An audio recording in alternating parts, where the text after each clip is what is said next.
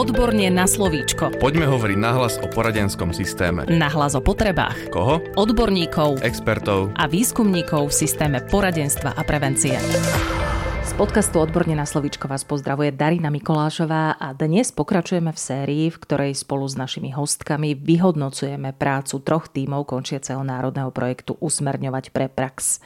Radi by sme vám predstavili ich činnosť za posledné tri roky jeho pôsobenia. V štúdiu už vítam hostku, špeciálnu pedagogičku, doktorku pedagogiky Júliu Hegerovú, ktorá vo výskumnom ústave detskej psychológie a patopsychológie pracuje ako odborná riešiteľka, čiže vedúca aktivity, profesijný rast a celoživotné vzdelávanie. Dobrý deň. Dobrý deň, ďakujem za pozvanie. Pani doktorka, vieme si na úvod objasniť, aké boli ciele a úlohy vášho týmu? Náš tým, ktorý pozostával z 8 interných expertiek, dvoch manažerok dočasných vzdelávacích stredisk, ktoré boli v Poprade a v Piešťanoch a troch odborných asistentiek, bol prioritne zameraný na realizáciu vzdelávacích aktivít pre odborných zamestnancov, a to odborných zamestnancov v zariadeniach poradenstva a prevencie, ale aj pre odborných zamestnancov zo školského prostredia. Ďalej sme sa venovali príprave metodických materiálov, ktoré sú úzko späté s témami, ktorými naša cieľová skupina aktuálne žije. No a možno v neposlednom rade by som spomenula úlohu, ktorej plnenie sa postupne ukázalo ako veľmi dôležité a oceňované. A to je sprevádzanie absolventov vzdelávaní aj po ukončení vzdelávania. A to hovorím o činnosti od sieťovania účastníkov vzdelávania, ktoré využívajú dodnes na výmenu skúseností, až po poskytovanie individuálnych konzultácií, kde mohli odborní zamestnanci nájsť metodické usmernenie alebo metodickú podporu. A túto metodickú činnosť viedli u nás skúsení odborníci z praxe, naši zazmluvnení externí experti, s ktorými sme spolupracovali, a to ako s lektormi alebo spoluautormi vydaných odborných materiálov. Na stránke Výskumného ústavu detskej psychológie a patopsychológie sa vaša aktivita najčastejšie objavovala v súvislosti s dvoma inovačnými vzdelávaniami, a to koordinácia školských podporných tímov a koordinácia v metodickom usmerňovaní. Prečo práve tieto dve témy boli poskytované. Téma školského podporného týmu a jeho prínosu pre rozvoj inkluzívneho vzdelávania na školách rezonovala v posledných rokoch a stále veľmi rezonuje. Máme zo slovenskej aj zahraničnej školskej praxe mnohé pozitívne príklady, ako to vyzerá, keď členovia školského podporného týmu, ktorými sú spravidlá školský špeciálny pedagóg, odborní zamestnanci školy, ale aj ďalší pedagogickí zamestnanci, napríklad triedni učitelia, tak ako to vyzerá, keď e, spoločne konštruktívne komunikujú, kooperujú, pravidelne sa stretávajú a spoločne hľadajú riešenie, koordinujú svoju činnosť, úzko spolupracujú so zariadeniami poradenstva a prevencie či inými relevantnými subjektmi, či čo je tiež veľmi dôležité, podporujú vlastné celoživotné vzdelávanie. Čo som vlastne v skratke opísala princípy činnosti školského podporného týmu. Túto skutočnosť, e, možno záujmu o vytváranie školských podporných tímov Myslím, že podporila aj skutočnosť, že od januára 2022 bola úloha školského podporného týmu zakotvená aj v školskej legislatíve. Čo však neexistovalo, bolo ucelené vzdelávanie ani komplexný metodický materiál, ktoré by pomohli zorientovať sa v téme našim kolegom a kolegyňam v školách. Nám v neposlednom rade pomohla spolupráca s prvou aktivitou nášho projektu – týmom, ktorého úlohou bola analýza ľudských zdrojov v systéme PAP, kde sme vďaka týmto analýzam mali jasnú predstavu, aké potreby majú odborní zamestnanci na školách i v zariadeniach poradenstva a prevencie, čo sme sa snažili reflektovať v každej vzdelávacej aktivite, ktorú sme pripravili. A mňa naozaj teší, že sa nám podarilo v téme koordinácie školských podporných tímov postupne počas trvania tohto nášho projektu vzdelať 321 odborných zamestnancov a školských špeciálnych pedagógov. Aj zo záverov spätných väzieb od absolventov vyplynulo, že vzdelávanie nie naplnilo očakávania a jeho efekt sa už prejavuje na mnohých školách. Spomenuli ste, že metodická podpora bola ponúknutá absolventom aj po ukončení vzdelávania. Približite nám, v čom spočívala? No my si uvedomujeme, že mnohé školské podporné týmy stále len začínajú a potrebujú zdieľať svoje výzvy a hľadať riešenia. To sa týka samozrejme aj v úvodzovkách pokročilejších školských podporných tímov.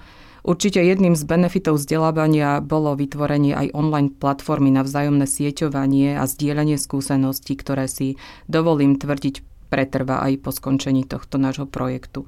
To však mnohokrát nepostačuje, preto naši interní experti spoločne s lektormi pripravili sériu voliteľných vzdelávacích webinárov alebo workshopov, seminárov na témy, ktoré v súvislosti s činnosťou školského podporného týmu absolventi sami požadovali a naozaj účastníci si pochvalovali aj možnosť využitia individuálnych konzultácií, ktoré si po s lektorom mohol dohodnúť účastník na tému, ktorú pre seba považoval za dôležitú. Keďže sme však aktuálne v máji 2023 a vieme, že Národný projekt Usmerňovať pre prax svoju pôsobnosť končí, tak to znamená, že táto konkrétna forma metodickej podpory už nebude ďalej možná? Áno, končí, ale na webovom sídle Woodpub e, nájdu odborní zamestnanci napríklad odborný materiál, školský podporný tím, teoretický a praktický sprievodca, ktorý sme vytvorili práve za účelom, aby aj odborní zamestnanci, ktorí nemali možnosť absolvovať naše vzdelávanie, mohli dostať relevantné a komplexné informácie o tom, ako vytvoriť, koordinovať a budovať školský podporný tím. Je to však cesta, ktorá nikdy nekončí. Je to proces dokonaľovania, hľadania tých najlepších riešení v meniacich sa podmienkach školy. Okrem tejto publikácie sme v téme pripravili ešte manuál pre riaditeľov škôl, kde sú zodpovedané najčastejšie otázky, ktoré si riaditeľia škôl kladú, keď na škole chcú vytvoriť školský podporný tým, prípadne podporiť už existujúci. Rovnako by som dala do pozornosti putavý plagát a praktické biletiny, ktoré sa osvedčili pri propagácii a vysvetlení filozofie školského podporného týmu učiteľom, vedeniu školy, rodičom a podobne na školách. Všetky materiály nájdete na webovom sídle Výskumného ústavu detskej psychológie a patopsychológie. Čiže na našom webovom sídle sú pre zamestnancov v systéme poradenstva a prevencie verejne dostupné odborné materiály, ktoré zhrňujú informácie z tohto vzdelávania. Rada by som sa však vrátila aj k druhému inovačnému vzdelávaniu, ktoré ste spomínali, a to koordinácia v metodickom usmerňovaní. Pre koho bolo toto vzdelávanie určené? Toto inovačné vzdelávanie bolo zas prioritne zamerané pre vedúcich odborných zamestnancov v zariadeniach poradenstva a prevencie a obsah vzdelávania bol orientovaný na proces metodického usperňovania a metodickej podpory, vrátane kontinuálnej metodickej podpory školských podporných tímov, čo je určite pre viaceré zariadenia poradenstva a prevencie častokrát nová výzva.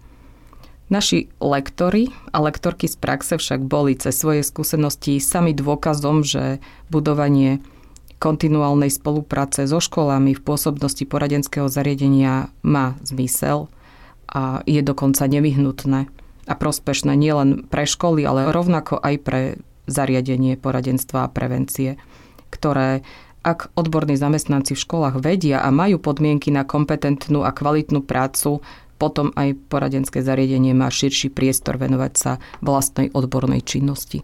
K vzdelávaniu sme vydali aj odborný materiál pre odborných zamestnancov zo zariadení poradenstva a prevencie, aj pre tých vlastne, ktorí sa vzdelávania nemohli zúčastniť, ale hľadajú inšpiráciu, ako pomôcť školám vo svojej územnej pôsobnosti vybudovať školské podporné týmy a metodických podporovať. A táto publikácia sa volá Zariadenie poradenstva a prevencia školské podporné týmy a nájdete v nej naozaj všeobecne využiteľný postup, ako poskytnúť kontinuálnu metodickú podporu pre školské podporné týmy. Áno, o tomto podpornom materiáli pre odborníkov sme hovorili viac už aj v predchádzajúcom podcaste.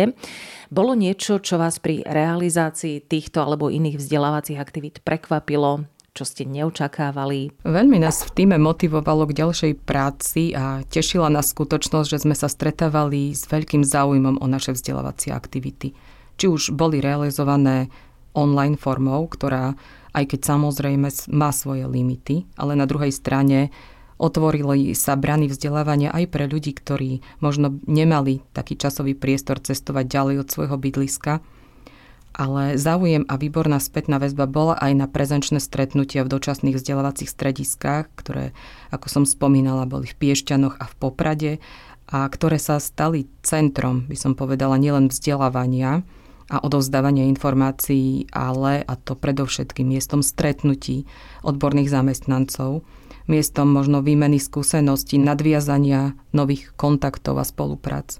Špeciálne by som možno spomenula ešte vzdelávanie pre začínajúcich odborných zamestnancov, pretože išlo o sériu desiatich webinárov, kedy sa striedali webináre na odbornú tému s konzultačnými webinármi, kde mohli začínajúci odborní zamestnanci zdieľať svoje skúsenosti, pýtať sa, či spoločne hľadať riešenie. No a tento cyklus desiatich webinárov trval 5 mesiacov a okrem týchto webinárov mohli účastníci e, tiež konzultovať svoje výzvy aj individuálne s lektormi a takto napredovať. Tieto individuálne konzultácie naozaj mali veľký úspech a naozaj aj vďačnosť našich začínajúcich kolegov a kolegyne bola viditeľná. A takéto série sme pripravili trikrát, a to pre školských psychologov, školských špeciálnych pedagógov, pre sociálnych pedagógov a jednu sériu sme zrealizovali aj pre začínajúcich logopédov. Niektoré webináre pre logopédov konkrétne nájdete aj na našom webovom sídle, pretože boli pripravené ako verejné webináre a sú dostupné. Hovorili ste, že váš tým zabezpečil niekoľko vzdelávania a odborných publikácií, ktoré sú na stránke Výskumného ústavu detskej psychológie a patopsychológie. Vytvorili ste aj ďalšie odborné materiály, ktoré sme ešte neuviedli? Tak my sme sa v našich odborných materiáloch, ktoré sme vydali, naozaj snažili reflektovať potreby odborných zamestnancov, ktoré sme reflektovali zo spätných väzie predchádzajúcich vzdelávaní. A ja by som určite odporúčila odborným zamestnancom zo škôl, ale aj odborných zamestnancov zo zariadení poradenstva a prevencie, a to aj z dôvodu metodickej podpory, ktorú poskytujú. Napríklad biletiny na šikanovanie, kyberšikanovanie a krízovú intervenciu, ktorú si môžu vytlačiť na farebnej tlačiarni a mať ich po ruke s praktickými informáciami, ako rýchlo a správne zareagovať. Viac informácií o tejto téme ponúkajú naše manuály krizový manažment v školskom prostredí a prevencia a riešenie šikanovania sprievodca pre školské prostredie. Ďalší odborný materiál, ktorý by som možno rada dala do pozornosti, je na tému návrhu obsahu atestačných portfólií pre odborných zamestnancov a cieľom tohto manuálu je pomôcť odborným zamestnancom zorientovať sa v procese tvorby atestačného portfólia, ktorého obhajoba je súčasťou atestácie.